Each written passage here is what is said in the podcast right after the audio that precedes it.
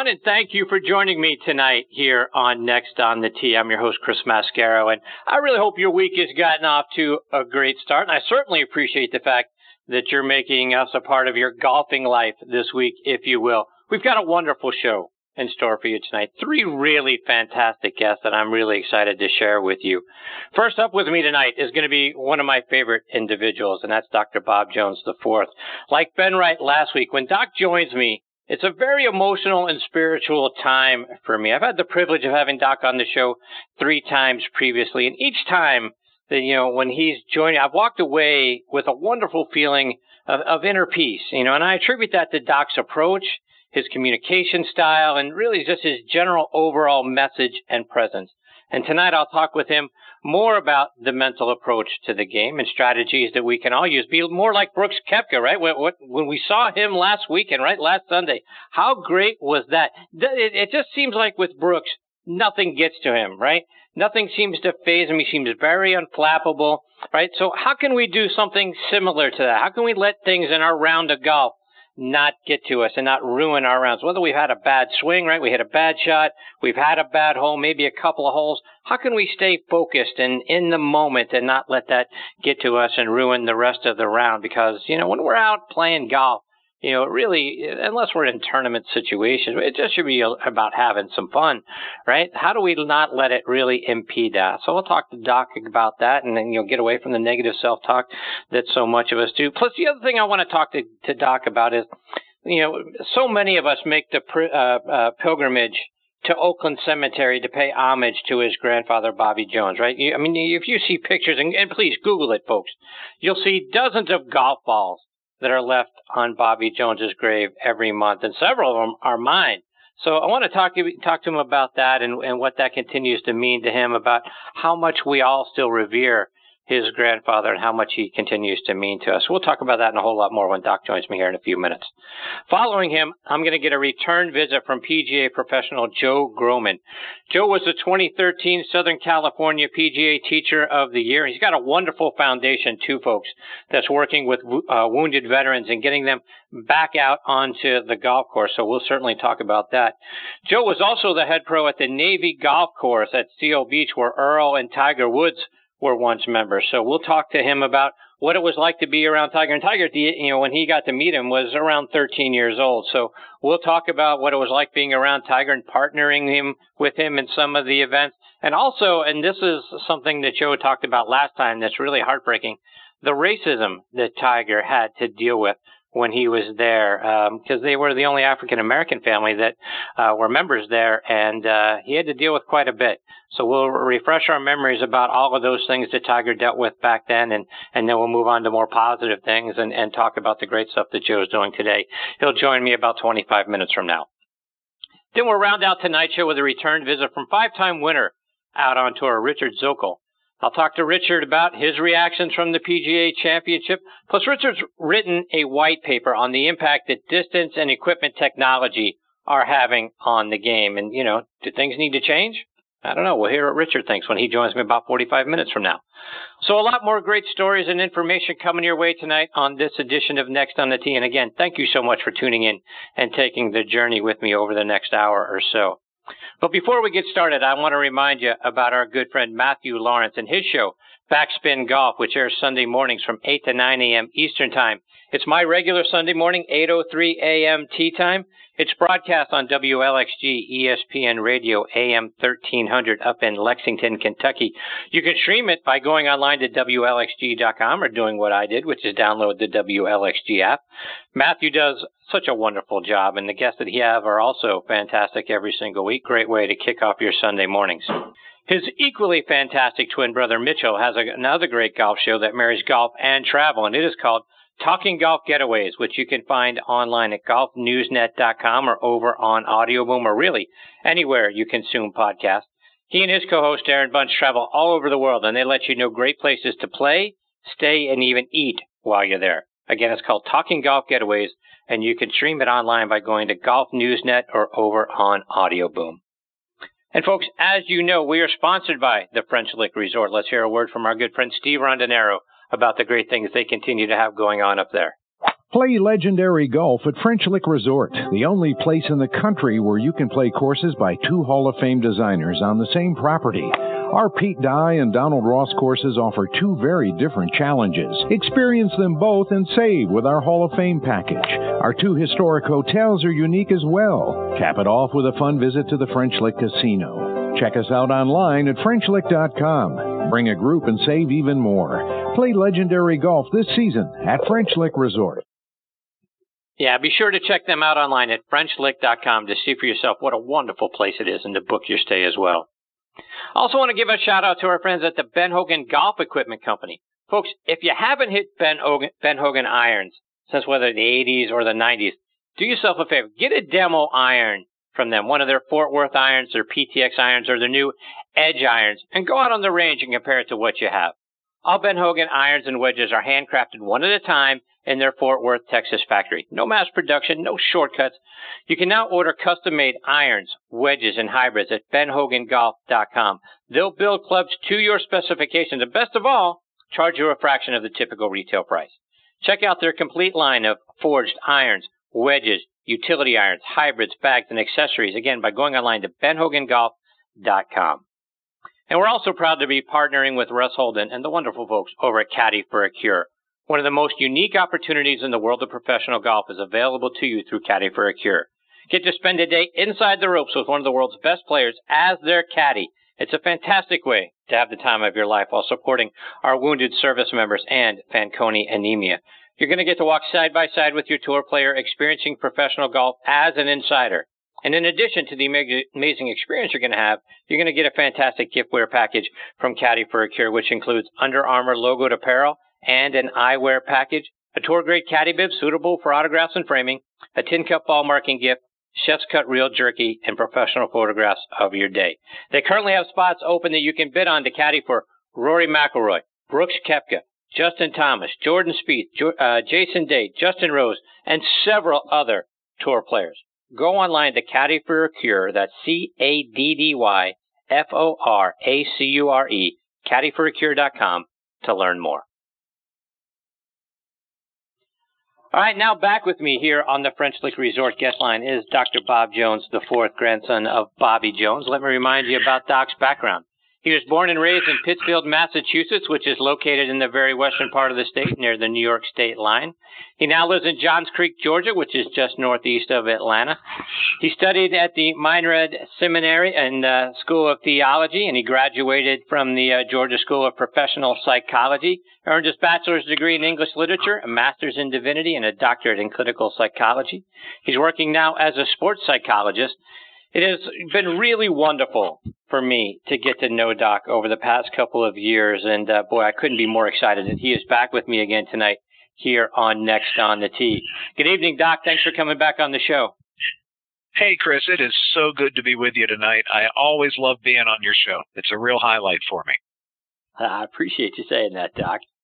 Sure. So, uh, Doc, I wanted to start off our time tonight by getting an update from you on the uh, on the project going on for the Bobby Jones Golf Course here in town. They're completely remaking the golf course, and uh, as I've been tracking it online, it's scheduled to open this fall.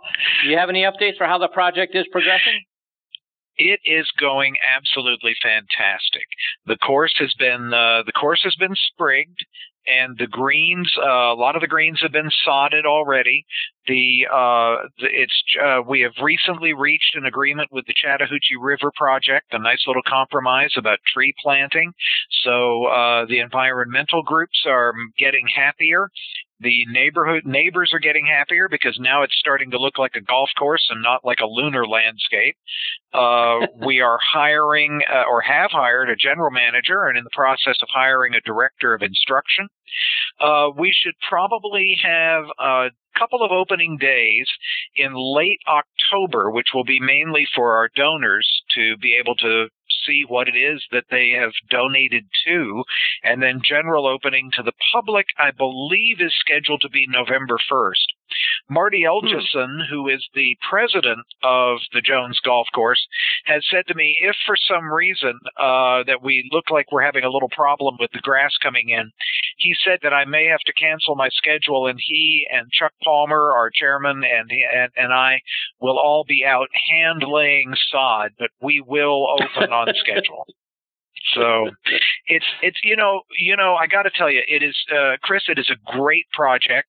It is going to be absolutely revolutionary and as much as a tribute as it is to my grandfather, it is also uh, absolutely the result of the vision and the persistence of Marty Elgison.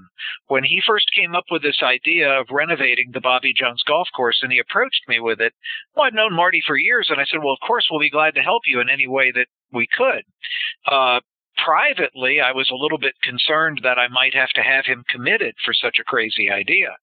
And yet now, because of his persistence and because of his vision, uh, the city of Atlanta is about to be see something that really reflects uh, uh, just just I think it, it, reflects what my grandfather would do if he were involved in a project in the year 2018. It's just really fantastic, and we as a family are very proud. So, for folks that aren't familiar with the project, can you just give them a kind of a mm-hmm. taste for what the golf course is like? You've got a reversible nine, which is going to be very interesting yes. to see. Well, what we had originally was uh, an 18 hole golf course that said it was around 5,800 yards long. And if it was 5,100 yard, 5,800 yards long, that meant you had your, if you're a right handed player, you right had your right foot off the back of the back tee, and each pin would have been cut two feet from the back edge of the green. The course, the holes ran like right next to each other, and it was extremely dangerous. I mean, you could get beamed very easily, and many people did the late Bob Cupp came in and created this wonderful idea of creating a reversible nine hole golf course. Now, we won't play it in reversible directions at the same time, but we will alternate them, obviously. There will be, uh, as I said, it'll be two different nines, so each green will actually be two greens. The beauty of it is we're installing also a practice range and we're installing something called the Longleaf system, which was originally created by US Kids Golf. And basically what that means is you'll be able to go to our practice range, hit a few balls, and we will be able to tell you what distance the golf course should play for you to have the most enjoyable time that you can have. And uh, we will be able to range that golf course for an 18 hole distance anywhere from about 5,000 or 5,200 yards all the way up to 7,400. It's going to become the home for the Georgia State University golf team. It will have an instructional center, and most interestingly, it'll have a very short six hole course that we've named in honor of Bob Cupp called the Cupp Links. And uh, in order to play the Cupp Links, you must be 12 years old or younger. And for an adult to play the Cupp Links, they have to be in the company of somebody who is 12 and under, or they can't play. So it's going to be really, really exciting. Eventually, we'll have a new clubhouse that will house the Georgia State Golf Association, the Georgia section of the PGA, uh, and the Georgia Golf Hall of Fame. And we're looking at a few other organizations that may come in to make it truly the Georgia Golf House. And uh, we're just really thrilled. Wow, I, I would have never guessed that you were gonna you could stretch that golf course out to seventy four hundred yards. That's fantastic. Oh yeah. Oh yeah. Uh, so I mean, you can you you can go online and see the the di- the diagram for it. It's really it's it's really revolutionary. Yeah, it's going to be fantastic. I can't wait to see it. So I'm looking forward to November 1st and uh, and taking a stroll around the golf course. It's going to be a wonderful complex. Good for you guys. Yeah, we're, we're Doc, really pleased.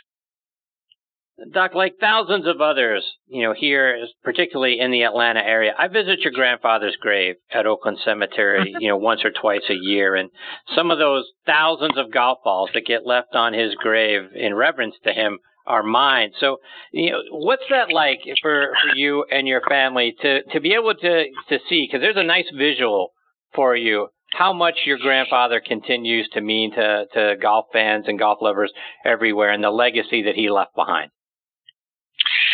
Uh, it's it's so hard to put that into words. I mean, when you go to Oakland and you see um, and you see things that people have left there, the golf balls are really amazing. Uh, I will also tell you there have been times when I've gone there and people have left uh, other things. People have left uh, like books that are special to them.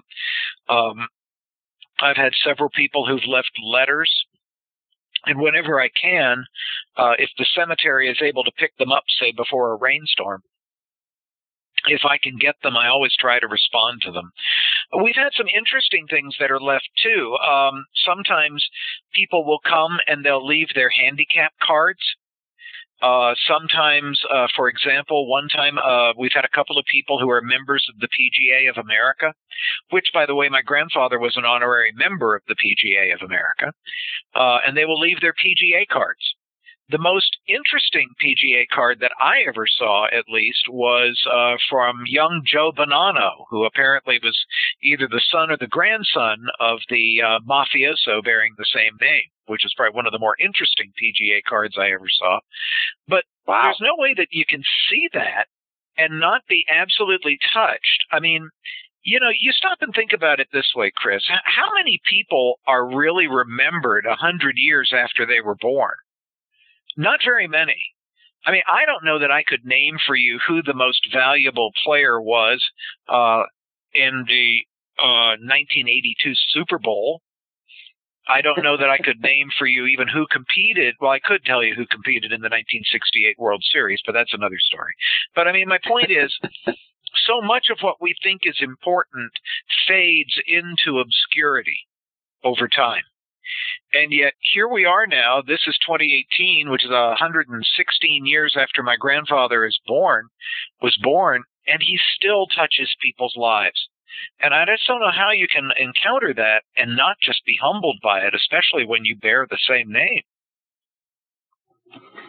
And Doc, as we look ahead a little over a month from now, we're going to have the tour championship going on here in town in East Lake, you know, being where it's played and where your grandfather grew up. Is, is that week that, that is something special to you guys still because it gives us a second opportunity in the year? Now, you know, the Masters in April, we obviously remember your grandfather. Here we go, six months later, we have a second opportunity to remember your grandfather because of the course that that uh, this tournament is going to be played on. I know you're you, are uh, a member at uh, the Atlanta Athletic Club, so at a different location. But is this uh, mm-hmm. another week, a second week in the golf year that is still special to you guys?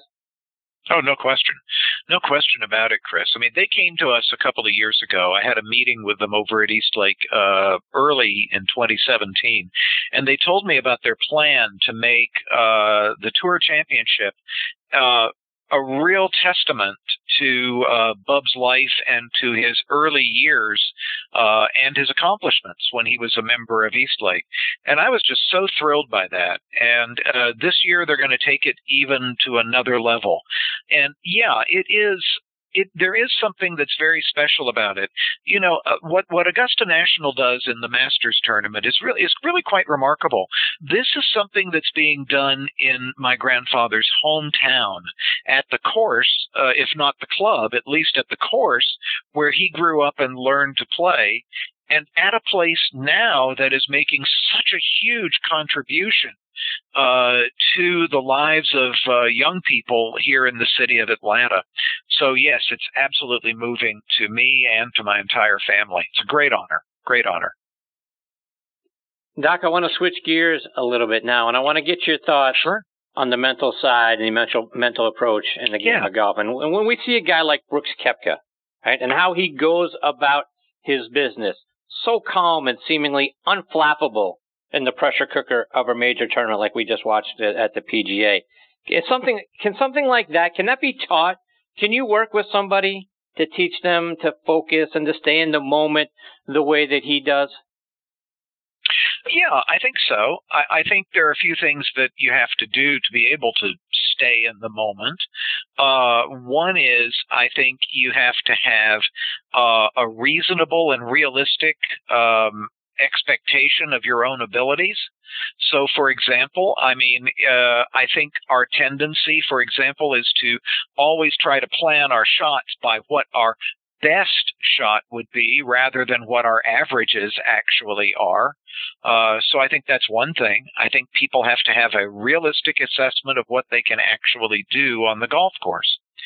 Given that, um, I think that um, you have to bear in mind something that is very, very important, and that is that everybody is going to hit bad shots. Walter Hagen used to expect them. My grandfather didn't expect them, but he knew they were going to come.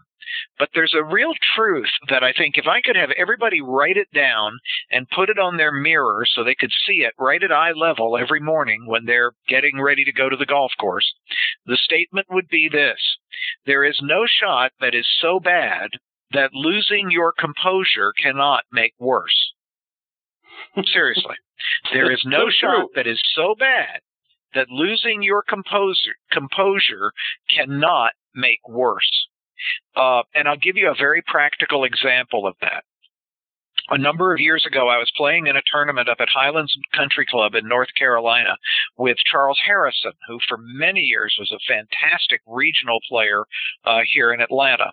And Charlie got on the ninth hole, which is a relatively short hole and uh, he snap hooked his tee shot, and it went maybe about 110 yards, hit into a bush, and bounced out uh, into the rough, maybe 210 yards away from the green. If it were me, I would have gone ballistic, at least back in those days. Charles just walked up to his shot, took a look at it, took out his four wood, and knocked it on the green eight feet from the hole. And as wow. we were walking up the fairway, I turned to him and I said, Charles, that was a, just a fantastic shot. And he said, Well, you know, Bob, you just never know what's going to come out of the gun at any point. And that's a good lesson. And that's a good lesson. You can hit terrible shot after terrible shot after terrible shot. And if you just maintain your composure and you just maintain your patience, then all of a sudden it can turn around on a dime.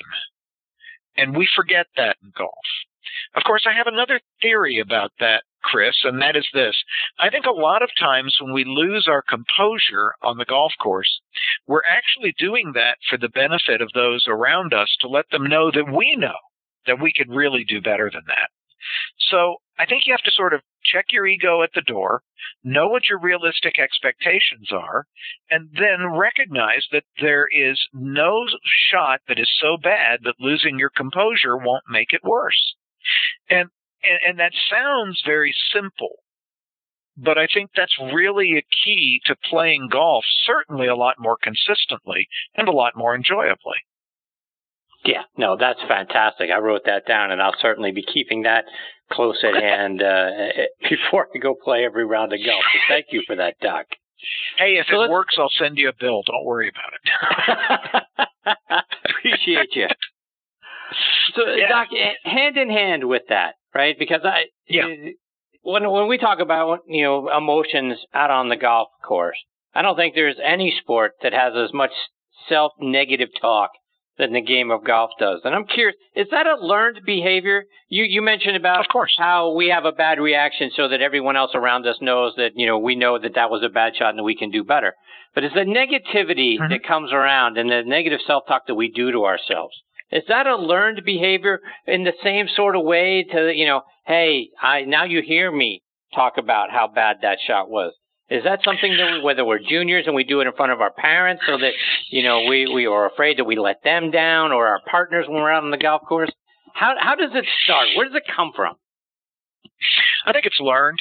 Uh, again, I think, I think it's an issue of expectations. Uh, I was talking with, um, I, I think that expectations, you know, it's like last time we talked about goal setting, and this time I think expectations would be the big theme. I think what happens is we get these perfectionistic attitudes in our head that says that every shot has to be absolutely crisp, every putt has to be absolutely perfect. I, I'll give you an example. I had a client once who said to me, he said, I had three three putts the other day, and I should never three putt. And I said, Well, who told you that? He said, well, I don't know. It just it seems reasonable that I should never three putt. I said, well, tell me where you were. And he described a couple of his situations. And there were a couple of situations where he had where I had to tell him, I said, I think you're darn lucky to have gotten out of what you had with a three putt. You're in a terrible situation. So again, I think a lot of that losing our, t- our composure and our self talk has its roots in what our expectations are for our, and that is a purely cognitive function and it is a purely learned behavior. So yes, if it's learned, it can be unlearned, but it takes a little discipline. Also, bear in mind now, though, there's a physical side to this too, Chris, and that is you have to be also careful. If your thinking starts going sour, bear in mind that could be a cognitive problem, or it could be a sign that you're also dehydrated. So I'm serious about that. So, you know, what I would say is get yourself a, a, bunch of water or Gatorade in your system, give yourself a moment to pace it off and cool yourself down and see if your thinking doesn't clear up. So I would say the two are intricately linked. I appreciate that last part because one of our sponsors is Par Bar, and they have a, a product called Par Water, and they talk about yeah. how when you when you start to lose even just a little bit dehydrated, you become a little bit dehydrated. Suddenly, your your your thinking it gets you know clouded. Your ability to hit the ball as far and as straight and all that sort of thing is, is impacted. So and, kudos to and you your for that. emotional control and your mo- emotional con- people don't realize that is the first sign that they're going to notice is that their emotional control has slipped a little bit, and that means they're dehydrated. Absolutely. Doc, just just a couple more before we let you go. Yeah. And and one of the other things that struck me over the weekend at, at the PGA was the incredible number of photographers who were greenside snapping pictures of Tiger. I mean, there, there was one scene, one shot of him, and he's trying to line up a putt. And there are hundreds of cameras pointed like right at him, like right in his putting line, you know, if you will, if you Yeah. extend it out past the hole. And uh, how how can you train people to to ignore that, to not see it, and not let that kind of distract them and get in the way? And now the enormity of the of the moment becomes even larger than it already is. How do you how do you block that stuff out? It takes practice. Uh, I I mean, it, it takes a lot of practice. It takes being in situations like that. Um, and I mean, obviously, Tigers learned how to do it because he finished second this last weekend and played extraordinarily well. So yes, it, it can certainly be learned. And while the average player doesn't have to uh, know how to deal with cameras clicking in their face, the average player might have to deal with, especially if they're a little bit older, playing with two guys who have hearing aids and who are talking very loudly at all times during the game. And so it's the same challenge. And yes, you you can um, you can learn how to focus that uh, how to how to narrow your focus down. Uh, there are some uh, relaxation techniques uh, that I that I use a lot with people to help them with narrowing their focus. Uh, it- it's not a complicated process at all. Again, it takes discipline though. And Doc, you're also involved with some great charities and some great foundations here uh, around town. Yes. I, I wanted to give you an opportunity. To talk about some of the great things that you're doing and some of the organizations you get to be involved with. Well, I, uh, in a, you know, I'm very fortunate. I'm involved with the Robert T. Jones Jr. program over at Emory University, which sponsors an exchange between Emory and the University of St. Andrews in Scotland. It sponsors also the Jones program in ethics, which is a required uh, attendance for every graduate student at Emory. Uh, it, and it's starting to do a biomedical engineering exchange between Emory Medicine School of Medicine and Georgia Tech. So we're really proud of that. I'm also uh, been involved with the what is called the Chiari and Syringomyelia Foundation, uh, which is the disease that killed my grandfather. I've been on the board of trustees there for a number of years, and uh, in the next uh, couple of months, we'll probably be talking. You and I will probably talk a little bit about how we're going to make that relationship between the Jones family and the Chiari and Syringomyelia Foundation a heck of a lot closer, and we're really looking forward to that as well. Uh, again, the Bobby Jones, uh, the Bobby Jones Golf Course Foundation is very dear to my heart as well, and uh, so uh, I, I stay busy. I stay busy, and I'm very, very, um, I'm very happy uh, with all of those projects that that we're involved with as a family. So. That's all fantastic stuff, Doc, and I, I can't thank you enough for coming back on the show and sharing more of your stories and your insights with us. I hope you'll come back as we get close to the opening of the golf course, or maybe right after the opening of the golf course, because I Oh. sure would love to hear, you know, your thoughts about how it went and uh, and where you know we're going to go from there, because it sounds like such an outstanding project. Chris, I'd be honored too. It's always a pleasure to spend time with you and your audience, and uh, I I just appreciate your having me on. Well, I appreciate you, Doc. Thank you so much for your time. I look forward to catching All up right, with Chris. you again real soon. In between now and then, all Real the best to you and your family, Doc. You too, Chris. Thank you so much. All right, take care. Right. That is Dr. Bob Jones the fourth, and um, boy, just a, a, a, wonderful individual. means a, means a great deal to me. Again, this is the fourth time that he's been on the show, but uh, I just I, I, something about the interactions with Doc feel very spiritual to me, and then the advice that he gives. And boy, I tell you what, I, I wrote down what he put. There is no shot that is so bad that losing your composure can't make worse. You expect to see that out there from me on social media and, and taped up, uh, not only in, uh, on the mirror in my bathroom to look at that every time, but I'm going to put that in my phone. So every time I go tee off on the first hole, I'm going to look at that to, you know, keep me, uh, keep me in line. My son too, for when he goes out to play, uh, junior golf as well. But Doc is a fantastic individual, folks. I can't uh, thank him enough for his time, and uh, I'm already looking forward to the project going out and seeing the new Bobby Jones golf course, and then uh, obviously talking more about that with Doc the next time I get to have him on the show. All right, before I get to my next guest, Joe Grohman, I want to give a shout out to a couple of more of our sponsors. And first, folks, I can't tell you how excited I am about the new weapon that I have in my golf bag. Over the last several months, I've been playing the new M4 driver from TaylorMade Golf. And if you haven't tried the new twist face technology, you're missing out. I don't know about you, but I don't hit it in the center of the face every single time, right? After studying hundreds of thousands of swings from pros and amateurs like us, TaylorMade designed their new drivers to help protect us from our mishits and give us straighter distance. So whether your miss is on the low heel or the high toe, Twist Face helps bring the ball back to center, keeping the distance that we want and finding the fairway more often. I'm hitting more fairways than I ever have, and the new drivers are the choice of some pretty good golfers you might recognize. Guys like Rory McIlroy, Dustin Johnson, Jason Day, Jon Rahm, Justin Rose, and Tiger Woods, oh, by the way, just to name a few that are out there dominating in the top 10 on tour. If you haven't uh, tried the twist face, please go hit it and get fit. It's in the new M3 and M4 drivers and only from TaylorMade. I also want to give a shout out to our new friends at Super Speed Golf. You're going to hear us talk about that over the next several months. Now, you know, over half of the tour players are using super speed golf and they're getting the fastest and most effective way to increase their swing speed. Three eight minute training sessions per week. That's all. Three eight minute training sessions and you're going to get 5% increase in your swing speed. You know, they've got sets for all golfers of all different ages.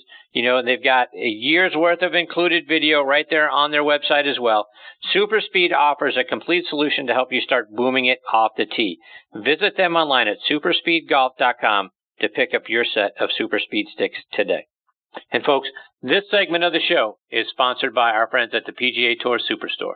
This segment of the show is brought to you by the PGA Tour Superstore. See why golfers everywhere are proud to call PGA Tour Superstore their golf pro shop. Visit them online at PGATourSuperstore.com. Now back to Chris and more of the show.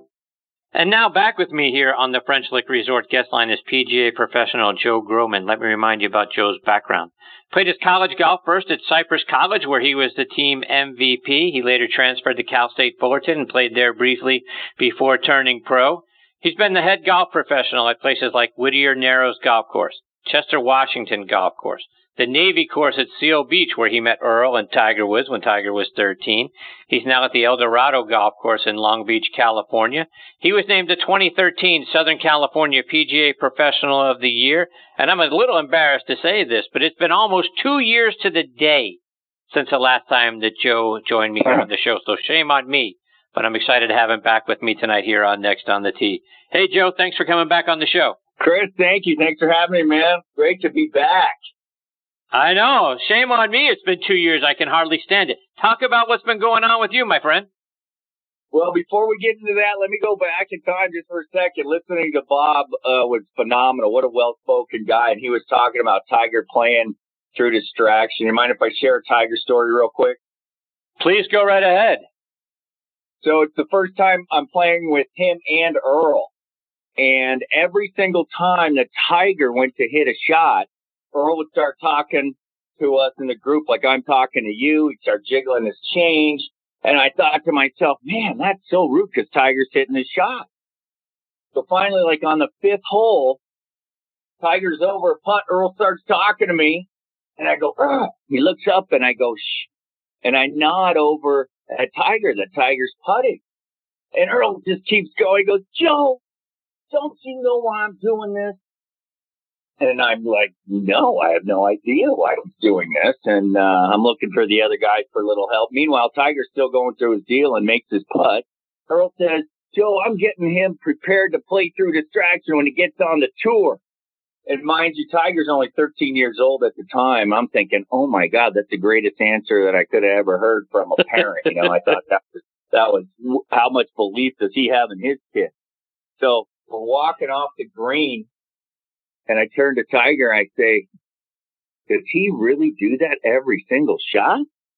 Tiger goes, I don't know. I haven't heard anything in two years. so that, yeah, you know, you're you're talking to Bob about those cameras bothering him. Yeah, Tiger's well trained in playing through distraction. I assure you. So uh, yeah, that's right you know, and that's one of the things I wanted to talk and get your perspective too on Joe. I mean, it's it it, it was just very striking to me to think, you know, here he is. You know, it was one of the last few holes. I don't remember it was on 16 or 17, whenever it was but it was a big moment for him, and he had to make the putt. And then just like staring straight, eh, you know, the the the view that they had at the camera was from behind Tiger, and you could see the sea of cameras right in front of him. I'm thinking, you know, I remember that. Eh, this is already a major, right? This is already you know stacked full of pressure. Now you got you know hundreds, God knows how many cameras right in your putting line. How you don't get distracted by that and let that make the gravity of the moment make it even worse for you. It's, it's unbelievable how strong how strong his mind is. Yeah, it, it truly is. Plus, they were allowing cell phones. You saw cell phones all over the place. That was kind of surprising. Yeah. But, uh, yeah, it was unbelievable. Uh, you know how he played and how he did it. And uh, you know, he you want to say he's back. I mean, second place, second solo second at the PGA. He's making all like he's what missed one cut on it since he's been back. So you know, I don't think a win's too far away. It just can't be, you know. It just can't be. No, absolutely. I mean, there's no there's no question he's back. I mean, he was, you know, again, he had the lead in the, you know, back nine at the Open and and you know, faltered a little down the stretch and was, you know, made this great comeback, you know, on Sunday, you know, here at the PGA finishing to your point solo second. No question he's back. It's just a matter of time. No you would think before yeah. before it gets a win, whether that's in a major or not, we'll see. But I mean, there's no question the guy's back at the top of, you know, at least at the top of this PGA Tour, right? I mean, he may not be the guy that he was in the early part of the 2000s, but he's as good as a 42 year old, 40 guy about to be 43 in December. Boy, I don't know that it gets better than that. Right, I agree. I mean, and if it, if it wasn't for a, a record-setting performance, you know, I mean, I think that was the PGA scoring record. Uh, right. That was set in in winning that. So, I mean, that was what was Tiger was up against. So, yeah, it's great to see it. It's great to even have this conversation. Yeah. You know, a year ago, we didn't even know what was going to happen. But, uh, exactly right. Uh, right. Yeah. So that's exciting times. Right now, I'm actually in uh, Las Vegas for the PGA uh, show, the fashion and demo show. I did a disabled veteran clinic for the PGA Hope for uh, the National PGA this morning at Top Golf over here in Las Vegas. So that went quite well. So now, uh, yeah, we're, we're looking outside the window from the Golden Nugget right now, uh, talking to you. But it was awesome. Wow. It was a great time. Anthony Netto with Stand Up and Play was there. Uh, we had the pros from the Las Vegas chapter of the PGA were here. We had some pros from Southern California PGA were here to help out. Went real well. It's going to be our first annual. We're going to keep doing it every year during the show. So I'm excited about that. And as you alluded to a moment ago, Joe, talk about your foundation and the great things that you're doing for our wounded veterans. You know, our show goes out. Uh, one of the one of the places it goes out to is the Armed Forces Radio Network. So I think it's an important message for the folks, you know, on that station to understand the great things that you're doing for our veterans. Oh, that's, uh, yeah, we we work with the the Long Beach VA Hospital. We work with the uh, VA Hospital out in Augusta when we do our our our Hope Clinic out there annually on the Monday of the Masters. We work with the veterans out in Hawaii the Monday of the Sony. I go down to Camp Pendleton once a month uh, with the Wounded Warrior West Battalion down there. And, you know, there's no better, there's no greater rehabilitative uh, anything than golf, if you ask me. For some reason, this sport just resonates uh, with the PTSD. Down at Pendleton, most of the wounded warriors have PTSD, and you know more than once these guys have told me that getting them addicted to this game has saved their life. In fact, one guy, he was quite sullen at the beginning of the clinic, and by the end of the clinic, he was so excited. The next month, when we were going on once a month, we've been doing that for about 13 years. Uh, the next clinic, a month later, he told me he had been at the golf course every single day since the previous one. He obviously had been because he had improved exponentially. But he sat me down and uh, we talked for a few hours. But he told me, he goes, Joe, you know, he goes, I got to tell you, that day I came to that clinic last month, I was going to eat a bullet. And I made a decision whether or not I was going to eat a bullet or go to this dumb golf clinic. And he goes, I went to your golf clinic and I'm here to tell you it saved my life. So wow, these rehabilitative golf clinics have that impact. There's another guy said the same thing. You know, we, we work with victims of stroke and the, it's the same story. We just had our 19th annual golf clinic for the junior blind, our 12th annual special ed kids clinic, um, our, our 12th annual inner city kids clinic. This, this game, this is the game for, uh, you know, rehabilitative or just getting, uh, you know, these kids off the streets, for example, when we're down in the inner city, giving them something that they can do that could potentially lead them to a college golf scholarship or at least, you know, the Chester, Washington is down on the edge of Compton and those are some rough streets. And I assure you it'd be better to have those kids on a golf course than out there on those streets. So, uh, as far as the armed forces is concerned, I did leave the Navy golf course in February. I still do a lot of the clinics there. We still take the Long Beach VA guys there.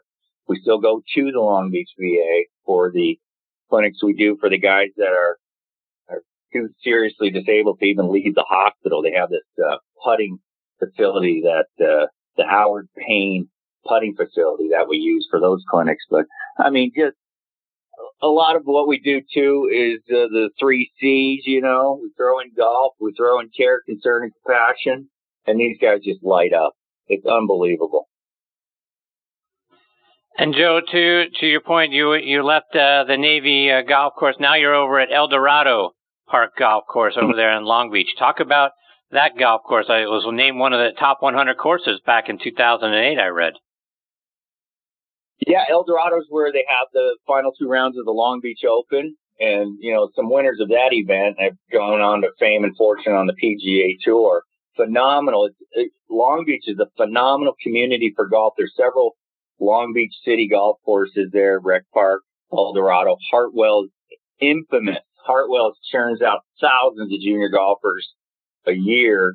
Uh, all those Long, Long Beach has got its own little mecca of golf. Everyone's there to play golf, to practice golf, to talk golf. It's, it's very exciting for me to be there, and I'm uh, I'm really looking uh, forward to you know moving all my events over there now. So everyone's all into it. It's exciting. Luckily, it's not far from Navy, so I know a lot of people that hang out there as well. You know, golf communities are kind of small in your area, so or the golf world. I shouldn't say communities, but uh, yeah, El Dorado is phenomenal. It, uh, it's, uh, an exciting time for, for me and, uh, the foundation and the team. We're all excited. So, Joe, I wanted to get a couple of your thoughts with respect to where the game of golf is at now. And we talked a little bit earlier about the PGA, and you look at guys like uh, Brooks Koepka and Adam Scott and Tiger and Justin Thomas and Jon Rahm. I mean, all these guys are bombers, right? They're hitting the ball well over 300 yards. I mean, they're carrying the ball 320, 330. And, and I remember a quote, and I don't, I don't remember if it was Arnold Palmer who said it or it was his father Deacon who said it to him, but it was hit it hard, go find it, and hit it hard again. As a teacher, is that is that what we're teaching? You know, the junior players now is you know, boy, you got to get up there and rip it, and then uh, you know we we can worry about angle and you know where the ball goes, but you know you got to swing hard, you got to swing fast. It's all about swing speed. Is that is that where we're at as a, a teaching philosophy, or is, or is your philosophy different than that? Well, as far as that's concerned, it, it it's a different game. You know, I've been in the Southern Cal PGA for 30 years, and in the old days, I was I didn't think anybody could hit it farther than me until Tiger turned 16. But the uh, you know I, you know I remember uh, Lon Hinkle won the long drive thing with 280. You know, Tiger was like the first guy to hit it, to start hitting him over 300. We got guys in the Southern California PGA, and I'm not kidding, that can hit it 350 yards. straight and they're pros. And it's, you know, you're 70, 80 yards back. You know, you hit a 280 and you're 70 yards behind this guy. It's, it's, it's discouraging. We have one of the biggest uh, issues right now in the Southern California PGA. I'm on the board of the Southern California PGA, so I'm right in the middle of this because I turned 50 a couple of years ago. Is senior tees. National came down with this thing that they're not going to have senior tees because they're just going to. So we follow the sections follow national pro, protocol. So we have what they call a fair and equitable tees. But I'm a lot longer than a lot of seniors still. And there's guys out there that are a lot longer than me. So equitable tees, what does that mean? You know, when, when everyone's playing the same tees and some of these guys can hit it over a hundred yards farther than some of the older seniors. I mean, it, it's where the game is now. I, I think if they're going to, if the young guys are going to be hitting it that far, I mean, they got to take a good look at uh, what they're going to do as far as fair and equitable. No, I don't. I mean, grip it and rip it is, uh, you know, that's how we taught it. That's how I taught it in the old days. But, uh, uh, now, you know, what ha- my big thing is balance and you start teaching kids just to tear it up. If they can't swing in balance, you know, they're just going to rip their, their swings apart. I just did six weeks of, of Nike junior golf camp. And the main thing we, we, I preach to these kids was to swing and balance. I wouldn't even let them touch the driver till the third day because if they couldn't swing and balance, their driver is going to rip their swings apart, which is exactly what happened with a few of them. They start swinging hard with the driver, they fall out of balance, and all that hard work they'd done for the first two days is out the window because they just ripped their swing apart with their driver trying to swing too hard. So, yeah, it seems like we're going that way. Um, you know, if you watch these long drive contests, these guys are hitting it 400 yards. I mean, what is going on out there? a lot of the course, I mean, six, I remember when 6,800 yards was a big, long course. Now it's a pitch and putt. You know, it's unbelievable. I, I don't know what the answers are. I mean, I know, I know with the juniors, I want them to swing and balance. I mean, I don't care if they can, they can swing as hard as they want when, when I leave, but when I'm there, I want them swinging and balance if they can keep their balance and work their way up to swinging that hard, I mean, more power to them. But, um, yeah, if you start swinging for the fences and you can't keep your balance, you're going to have a heck of a time trying to groove a swing. It's not until you keep your balance that we're able to build on the swing. We're able to work on other mechanics. You know, so if they're, if they're swinging out of balance, yeah, I can't, you can't do anything with them until they learn to not do that. Joe, just a couple more before we let you go. And we talked about this last time, but for folks that weren't with us last time, and like I say, it's been a while, one of the things that you talked about going back to Tiger was the racism that he had to deal with at the at the Naval Golf Course, and um, the things he had to overcome with respect to that, and the things he got blamed for that he didn't do, and the championships that he won that they didn't acknowledge. Do you mind sharing a couple of those stories? Well, for example, he had just won his the uh, his first U.S. amateur two weeks earlier. Uh, I get a phone call from this lady. She said there's a couple guys on the range hitting balls into the houses. So every once in a while, you know, the Navy ships would come in. We are affiliated with Naval Station Long Beach before it was uh, before it shut down, and uh, you know, get there. We were home port 42 ships, so the active duty guys would come over it was military only, so they were literally on a base and start drinking, get crazy. Once in a while, they just start firing them into the into the houses, either on purpose or probably not on purpose. They probably just that was their swing. But uh, so I go out there, I see Tiger on the range by himself, and said, "Hey, champ, uh, you see anybody out here?" He said, "Yeah, a couple guys just went down by maintenance."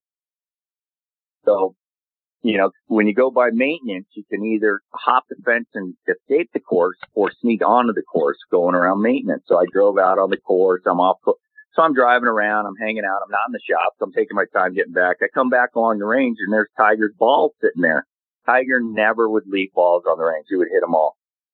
And I go run into the shop. My first thought at the time, Earl's heart was getting a little bad. I was thinking, you know, something happened to Earl. There's no way Tiger's leaving those balls there. I go in and uh, Scott Bonnet, the other pros in there. I said, "What happened? Where's Tiger?" He's literally crying, and he said, "Bill kicked him out of here." And I'm like, what?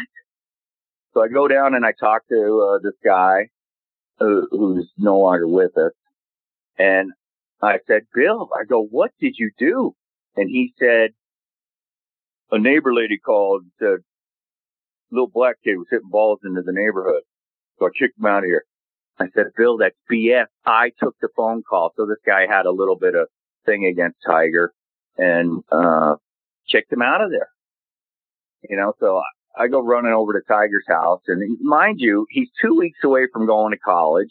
He's two weeks removed from winning the U.S. Amateur Trophy. There's a, there's a, a bunch more, uh, underlying stories. He just hadn't done that. You know, the Navy could have had the best recruiting tool they could have ever hoped for. Uh, if uh, he had done. I go to Tiger's house. It was like a Tiger had already told Tida and Earl what had happened. It was like walking into a funeral parlor.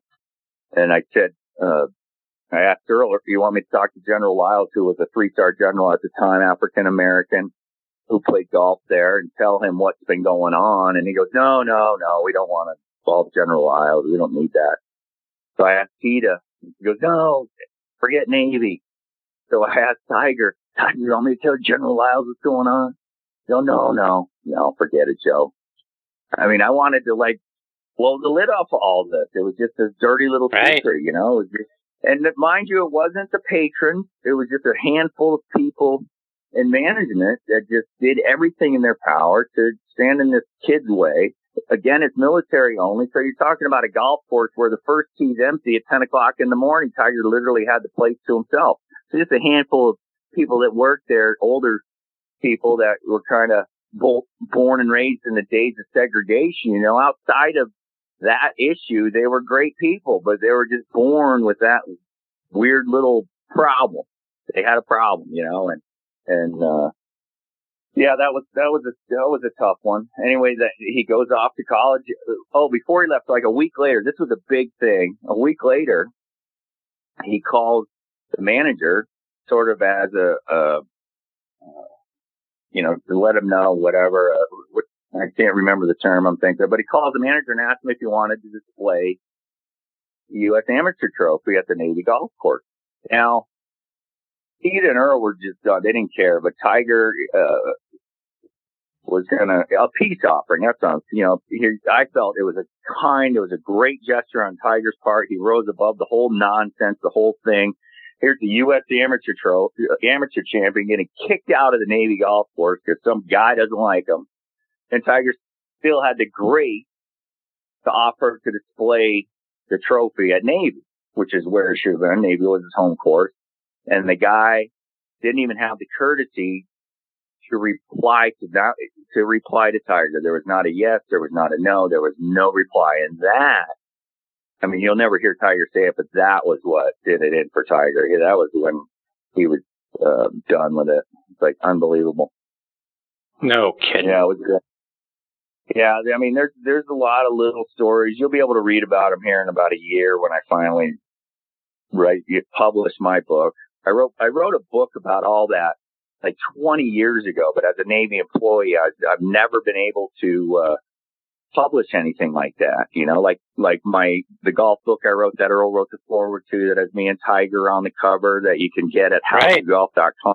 I've never been able to market that in all these years because I've been a Navy employee, and you can't be the Navy head pro and make money off of saying that that doesn't go to the Navy. So now I've I've been at El Dorado for about six weeks. That's all changed.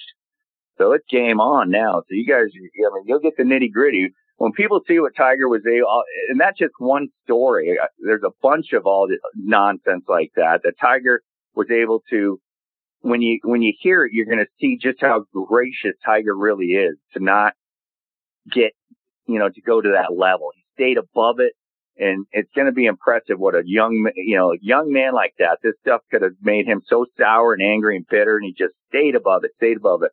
Of course, you learn that from from Earl and Tida, but it, will be you'll be impressed on on what he was able to not let get to him in that regard. Because you know I was at Chester, Washington, which is right on the edge of Compton and South Central. You know, and, and a lot of those kids that get exposed to all that, it ruins them. It just jades them, you know, and they and then that just sends them down the wrong path, you know. But Tiger's able to stay above all that hate, and uh he hasn't done too bad for himself, if you ask me. Agreed. Joe, before we let you go, let our listeners know how can they stay up to date with all the great things you're doing, whether it's online or it's over social media. Uh, Facebook, Joe Grohman, Joe Grohman Golf Foundation. Well, my website, my foundation website is uh, Joe Grohman Golf Foundation.org. It's a mouthful, but that has all the stuff we do, and I do I post all of our events and all that on that. And uh, howtogolf.com is where they can get that book uh, that Earl wrote the forward to it. It's uh, it's mostly pictures with big print. It was the first interactive golf instruction book where you can literally lay it on the ground, see the picture, and see the giant one and two sentence descriptions. You know, and literally read the book as you you know manipulate through the pictures of what you're trying to do. So I thought that was pretty cool. We wrote that one at Tiger and Earl's house, by the way, and it's in Spanish and Korean too. So but that's at howtogolf.com, www.howtogolf.com and www.joegrohmangolffoundation.org on Facebook, Joe Grohman and Joe Grohman Golf Foundation.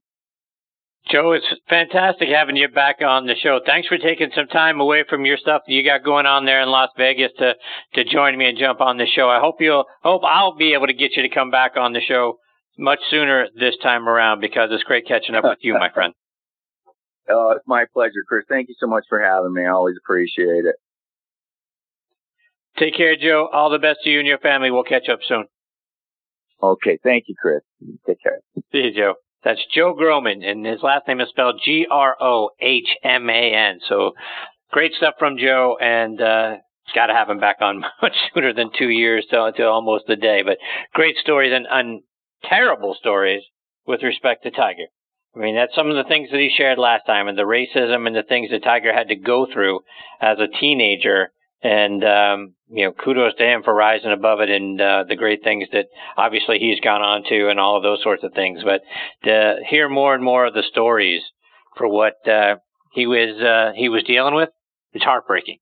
And um, hopefully we get to uh, get uh, Joe back on the show soon as he puts that book together and uh, detail more of the other things that the Tiger went through. All right, before we get to my next guest, Richard Zokol, I want to give a shout out to a couple of our sponsors. First, our friends at Par Bar. Par Bar Golf is focused on better nutrition for better golf. Par Bar is the first of its kind, the first energy bar of its kind developed specifically for golfers based on nutritional science that provides sustained, even energy that we golfers need. Now the company has introduced a unique hydration product, Par Water, that instantly converts water into an electrolyte drink. Only has one gram of sugar and it's all natural. Par water is a cap that is filled, you know, that can fit right on top of uh, most uh, water bottles. It's got electrolyte powder, right? So you put the cap on the bottle, you press down on the cap, and the powder goes in and dissolves almost immediately and converts the water to an electrolyte drink that replaces the salt that we lose when we're out there sweating. Studies by the American Institute of Biotechnology have shown that a 12% loss in distance and a 90% loss in accuracy happens when we're even mildly dehydrated. So drink par water before, during, and after your round. It's all natural, tastes great, comes in lemon and mango flavors. You can buy par bars and par water online at parbargolf.com and at many pro shops around the country. Please also check out our friends at the Bobby Jones Apparel Company by going online to bobbyjones.com. Their semi-annual sale is going on right now, and now is the perfect opportunity to change things up layer upon layer. They make style easy. Find carefully coordinated outfits in a variety of colors and options by going online to bobbyjones.com. All right, now back with me here on the French Lick Resort guest line is former PGA Tour pro Richard Zokol. And let me remind you about Richard's background. He's from Kitimat, uh, British Columbia, which is on the west coast in the central part of the province. Played his college golf at Brigham Young from 1977 to 1981, where he helped them to a first or a second place finish in the Western Athletic Conference all four years he was there. They finished second in the national championship in 1980, come back the next year in 81, and he captained them to the national championship along with his teammates Rick Fehr, Keith Clearwater, David DeSantis, and Bobby Clampett. And Bobby and Richard were, uh, were roommates for three years there at BYU. In 2009, that 81 golf team was inducted into the Brigham Young Athletics Hall of Fame. That year, Richard won the 81 Canadian Amateur Championship by one stroke over Blaine McCallister in a sudden death playoff and then turned pro. The year before in 80, Richard won the International Champions Tournament over in Morocco. Among his other wins were the 1982 British Columbia Open and the 1984 Utah State Open. On the PGA Tour, he won twice in 1992 at the Deposit Guarantee Classic and the Greater Milwaukee Open. 2001, he won, won on the Web.com Tour at the Canadian PGA Championship. And in 2011, he was inducted into the Canadian Golf Hall of Fame. He is now the founder of MindLink Golf, which you can find online at mindlinkgolf.com. We'll talk about that a little bit later on. But uh, I'm very excited to have Richard back with me again tonight here on Next on the Tee. Hey, Richard, thanks for joining me again tonight. Well, thank you for having me, Chris. Uh, much appreciated. So, Richard, I, I want to start our time tonight by getting your thoughts on what we just saw at the PGA Championship. What did you think about what we witnessed, particularly on Sunday? Wow, it, I, it was it was a remarkable event. First of all, that we all know that uh, the whole golf world got excited to see and and and what they were expecting out of Tiger. You know, when he came, you know, he we watched him in the final round of the Open Championship. He he got uh, a taste of the lead on the back nine on Sunday. That was electrifying. And then as he's making his ascent back, he's you know starting to try or he's trying and attempting and being successful in limit, eliminating his mistakes and uh, making great progress. So when he was in the hunt, uh, uh, particularly on the back nine, and then we watched Brooks Koepka, you know, really take a page out of Tiger Woods in his prime. Uh, you know, it was a, it was an outstanding performance by by Tiger. It was an outstanding performance by Brooks Koepka. I think that you know, like we we we got to give our dues to Brooks Koepka. He is literally a product of Tiger Woods. He's, um, you know, from a physical point of view and an, and a mental point of view, Chris, you know, he, he's conditioned physically his body to be uh, something that he that appears like Superman. But uh, what really is the difference in Brooks Koepka is his mental conditioning. We witnessed on Sunday something that is just so stoic and it's the same type of conditioning he got his body into that he has had a very specific protocol, uh, one that, uh, well, I want to talk about MindLink as well that's conditioned him into be such a, a mentally strong competitor as well. And Richard, to that point, and this is something we've talked a lot about tonight on the show, is his mental approach. He just seems unflappable. Like nothing bothers him, nothing fazes him that's going on out there, and he's certainly not overcome by the moment. So, you know, what do you think? How do you do that? How do you become so mentally strong that nothing like that gets to you? Well, the, the, Chris, the first thing you have to do is understand that you have to have a very specific protocol. It's kind of like you can't just go to the gym and, and, and, and automatically morph into a physical fitness. You have to have a, pro, a physical protocol. Well, it's the exact same thing with your mind. And obviously, no one, no one has a perfectly conditioned mind for golf. Uh, and, and Brooks has, uh, whatever he's done, I, I'm not privy to what he has done, but it, there's no doubt that he has followed some form of protocol that now he's conditioned to love that moment. He, he looks like he's having fun. He talks about he is having fun. He talks about how his focus is even better in majors than it is PGA Tour events. And, uh, you know, he looks calm out there and he's not, you know, he doesn't have this intensity where he's wasting any emotional fuel and, and, and he's, and he's a big, strong guy. So he's a complete package, but the mental aspect of the game is, is the next frontier of improvement. And we're watching a fellow in Brooks Koepka who had who had control of his uh, and has a, a you know the best ability both physically and mentally.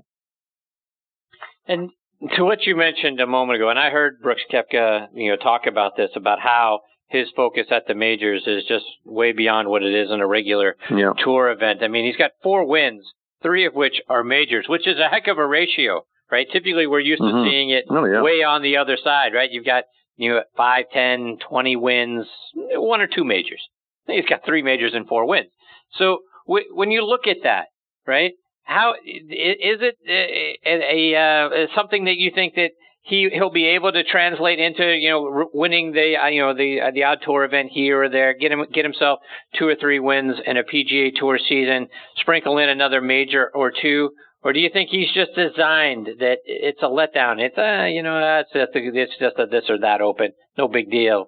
You know, come talk to me, come Masters, U.S. Open, Open Championship, PGA time, and then you'll see me. Oh, I think he's going to win uh, a bunch of PGA Tour events. I think he's just just starting uh, his his ascent, and uh, I think he's going to have a bunch of uh, of championships. And part of the the indicators that I see in him that that make him so good from a mental point of view, like he was asked the question, you probably heard it as well, Chris, that you know in the post round he said, you know, he knew that you, that the people were pulling for Tiger in the final round, and and uh, someone asked him, says, "Do you care what people think about you?" And his answer was beautiful. He just said, "He says I don't care what other people think about me." So that is another example of um, of detaching emotionally from the result. The problem with most golfers, and I think everyone, all your your, your listeners can uh, relate to it, is that when you when you think that other people care about your game and now it becomes a problem. If you don't hit a good shot, they may think less of you. That's part of the problem. And, and, and, you know, if you want to overcome that, you have to create a, a system that trains you to emotionally detach from results. And then you become a, a cold-blooded assassin. And, and that's exactly what Brooks Koepka did in, in, uh, in the toughest situation. He's, you know, the final nine on, on a major championship and he's staring down Tiger Woods when the whole world was rooting for Tiger Woods. So, you know, uh, more power to Brooks Koepka. Richard, I want to switch gears a little bit. And you shared a white paper that you wrote with me about the advances in technology that, you know, that the game yeah. is going through. And, and at the forefront of that is the length the guys are hitting the golf ball now, right? Tiger Woods even mentioned it after his round on Sunday that, you know, with guys like Brooks and DJ and Rory, you know, flying the ball 340 yards, it, it's hard to compete unless you can do the same. So talk about what your white paper is about and what your thoughts are with respect to technology and where the game is right now. Well, yeah, and, and the USGA and the R&A are, are uh, I guess they're coming to an end of uh, collecting a lot of information from people around the world who have um, are concerns about the game and, and the part of the game where technology is perhaps gone a little too far. And the question is, is do we, you know, do they roll the equipment, the ball back? And, and keep in mind, it's not just the golf ball, as you know, Chris. It's you know, the golf ball is one aspect of it, but when you have uh, you know, the, these large drivers uh, that have uh, such a large uh, uh, moment of inertia. That's you know the sweet spot and, and and the trampoline effect. It's causing the ball in the hands of the better players to for the ball to to not spin and go tremendous distances. So now, as uh, all those players that you talked about, even Tiger, he's in that that era, that uh, group as well that consistently hit the ball, you know, above 300 yards and the ball goes a lot straighter than it used to as well. So, you know, they're they're turning a, a, lot of golf courses into very short golf courses. I think we all know that Dustin Johnson went through the whole year on the PGA Tour with uh, hitting only one six iron into a par four, uh, and and every other par four that he played was less than that. So um, there are some concerns because it is drastically changing the game, and uh, we got to find a way to make sure that the technology helps the average golfer uh, rather than the advanced golfer, and perhaps put some uh, governors uh, at the professional level. And Richard, you talk about how there should be a balance between distance and accuracy, and the spirit of the game being compromised when accuracy is less important than distance. And we heard Brooks Koepka talk, talk about this as well because he said, you know, it doesn't matter to him if he drives the ball in the fairway or not because he's going to hit a 350 in the air and he's going to have a nine iron or pitching wedge into the green no matter where he's at. And he can spin a nine iron or pitching wedge out of the rough just like he can out of, you know, in the middle of the fairway. So now all of a sudden you've got a completely different game and a completely different mindset. Talk about the impact that that has. Yeah, eh, that's absolutely right. And, and that right there says it in a nutshell. I think uh, Brandel Chamblee on the Golf Channel talks about it to great length as well. And and uh, you know, I was just back at the Canadian Open a, a few weeks, couple of weeks ago, and there, and I'm talking to you know some PGA Tour officials and some Golf Canada people, and and and talking about the fact that how the PGA Tour officials agronomy side is has for oh about a decade now or or so has decided to cut down the rough, the length of the rough. Uh, they want, uh, you know, their concerns are speed of play. They want to in, improve, but you know that's another subject. Uh, but also um, they want low scores. So if you, if we were able to create golf courses with uh, with penal rough, that so when the long hitters or any hitter didn't have the proper balance of accuracy, um, uh, you know, the risk reward of pulling out driver and, and the art of driving the ball in the fairway uh, should be rewarded. But uh, what shouldn't be re- rewarded, in, in my way of thinking, is the, the bombers that just smash it everywhere. And uh, it doesn't matter where you are in the rough that you're able to access particularly soft greens, like we saw this past week at the PGA Championship. So you know, if if the rough was penal, and uh, and guys like Brooks Koepka and Dustin Johnson weren't able to get to attack pins from the rough when they when their when their drives miss the fairway, then that would be a a a proper balanced setup, and you wouldn't see you know such low scores on what used to be difficult golf courses.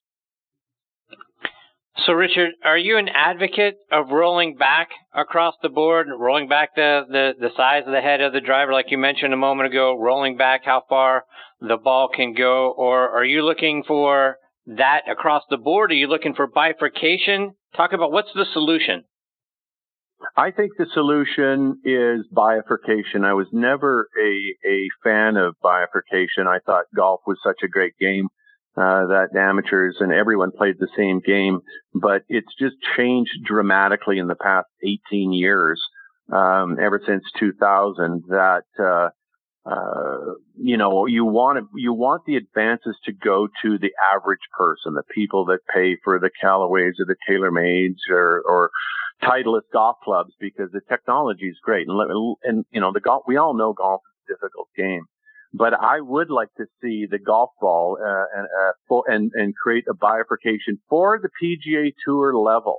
So if you're playing web.com tour or the PGA tour, follow the same uh, path that Major League Baseball did. They didn't get pulled down the rabbit hole to use metal bats. Uh, oh my gosh, I couldn't imagine. You know, there'd be deaths of shortstops, third basemen, and, and pitchers if they allowed uh, metal bats. And uh, what I would do, Chris, is I, would really affect the ball that it had to spin a lot more than it does, uh, so that mishit shots, you know, they they uh, they spin and, and they'll slice or hook. This golf ball just doesn't spin. Then I would reduce the size, the maximum size for again the PGA Tour levels from a from a 460 cc and bring it down to oh gosh, I'd bring it down to you know 320. And then I would uh, we would make sure that the face doesn't have the uh, the coefficient of restitution, which is the spring-like effect on the face. Because I think, and, and we're not even talking about how the shaft has made a difference with power, the lighter shafts, but if you pull back the, uh, increase the spin on the golf ball, bring back the, the, the, reduce the size of the head of the golf, the driver and the, uh, the woods, it, then it would reduce the, the sweet spot and then also reduce the spring-like effect on the face and pull it back 10%. Uh, I think Jack talked, Nicklaus talked about pulling back 20%. I think that's a little too much, but I think now then we're going to we won't have a distortion from those who are the power players. Uh, we don't want to, I think it's a poor game if it just becomes a bombers uh, contest. Uh, you know, the guys that learn to play and learn to play artfully and smart uh, should be in the game as well. Richard, a couple more before we let you go. And you founded a company called MindLink Golf. We've made mention of it a couple of times, but talk about yeah. what MindLink Golf is. Okay, well, MindLink is a it's a mental game improvement app, and uh, the protocol conditions golfers, as I mentioned, to detach emotionally from results uh, when you follow it. Uh, we focus on collecting uh, key performance data of every shot, Chris, and uh, you enter the data with every sh- after every shot. The software is being built overseas right now, and we're going to have our product delivered to us uh, in December. So basically, what you do, uh, you you focus your attention on there's two key performance markers of every shot, and and you're as good, and I'm as good, or every golfer is only as good as their ability to assess that shot. That is like picking the club and and assessing the situation, wind, distance, and all that stuff, and then your ability to execute the shot. So we collect those that data, and then after every round, you get three reports, and we these reports uh, provide a shot lost and shot gained information that are associated with each and every key performance marker. So basically, that's what we do. And it, what it does, it inherently pulls the golfer into the present moment. And most importantly, and, and I call this function of golf insanity that we all do as golfers. We think about results. We think about our swing technique when we need to be learning how to focus on the shot at hand uh, no matter what the situation. It doesn't matter if you're Tiger Woods trying to make it on the 18th hole or if you're Joe Blow at the at your country club trying to break 90. When you put your attention on the one shot at a time and your key performance markers of that shot, then you learn to detach emotionally from the results, and it gives you a freedom of uh, of being able to optimize your uh, optimize your ability. So, Richard, that begs the question: When do you think it's going to be available, and when we can start checking it out? Well, I'm going to have it, and we're going to be testing it. Uh, what's called a functioning minimum viable product in December. I'm going to be taking it to the PG of America at that point, and then next spring, next summer, then we're we anticipate it uh, being an app and available at the at the App Store. Um, and it'll it'll probably be a, a eight dollar, nine dollar, and ninety nine cents a month uh, product. You'll be able to have golf lessons, on, uh, pick up videos, and you can use. Uh, we have our podcast, and right now we I have about thirty podcasts. If you go to mindlinkgolf.com, and in the page where it says "Rub of the Mind," there is a number of podcasts. I put one up this morning about uh, uh, Brooks Koepka last week. And uh, I'm going to be putting out another one on Thursday about this week at the Wyndham Championship and all those, the pressure on all those guys trying to make the 125. Uh, that's always a fascinating um, uh, discussion. And uh, so this, uh, it'll also, what the app will also do is it'll automatically keep your handicap, Chris. So there won't be any way because you're entering your score after every hole.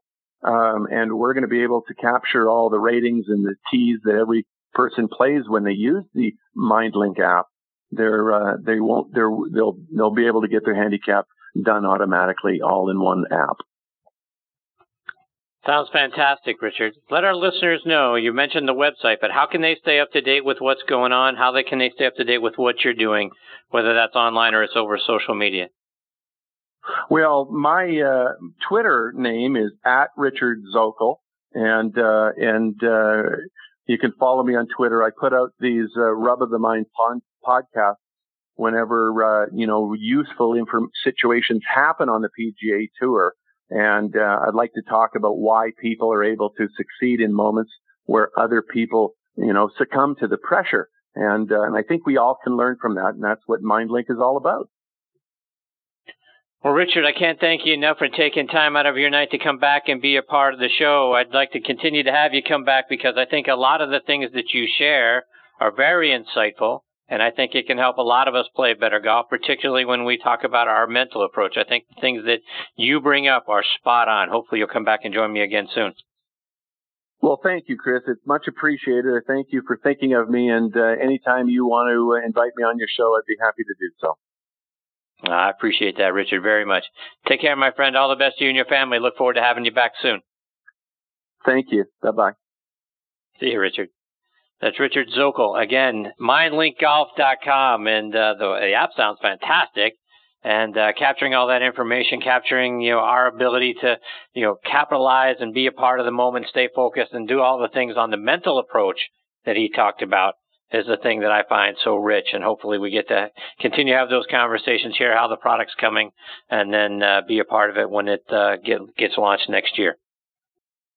All right, folks, it is time for me to put a bow on this episode of Next on the Tee. My sincere thanks again to Dr. Bob Jones IV, Joe Grohman, and Richard Zokol for joining me tonight. Please give me your thoughts. Check out our page on Facebook, Next on the Tee with Chris Mascaro. Go in there, make a comment, let us know how you think we're doing. If you've got a question for one of our future guests, which you can find our schedule out on our website, nextonthetee.net, or one of our previous guests, we'll be glad to get those questions answered for you. Please just let us know.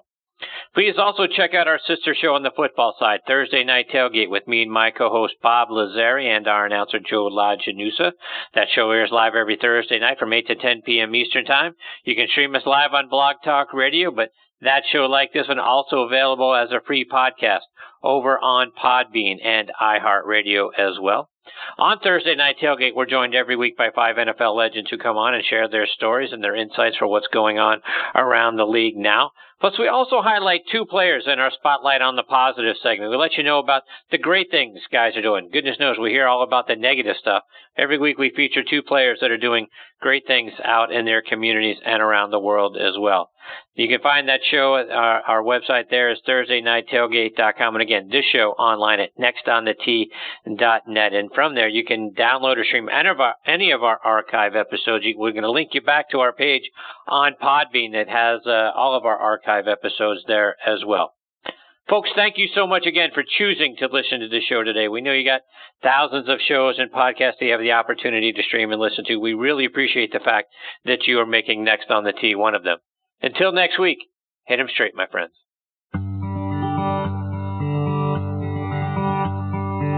Been listening to Next on the Tee with Chris Mascaro, where PGA and LPGA pros and top instructors and media members go to tell their stories. Join us the same time every Tuesday to hear more stories about the game we love from people who love sharing those stories with you. It's all about the great game of golf. It's all about the great game of golf.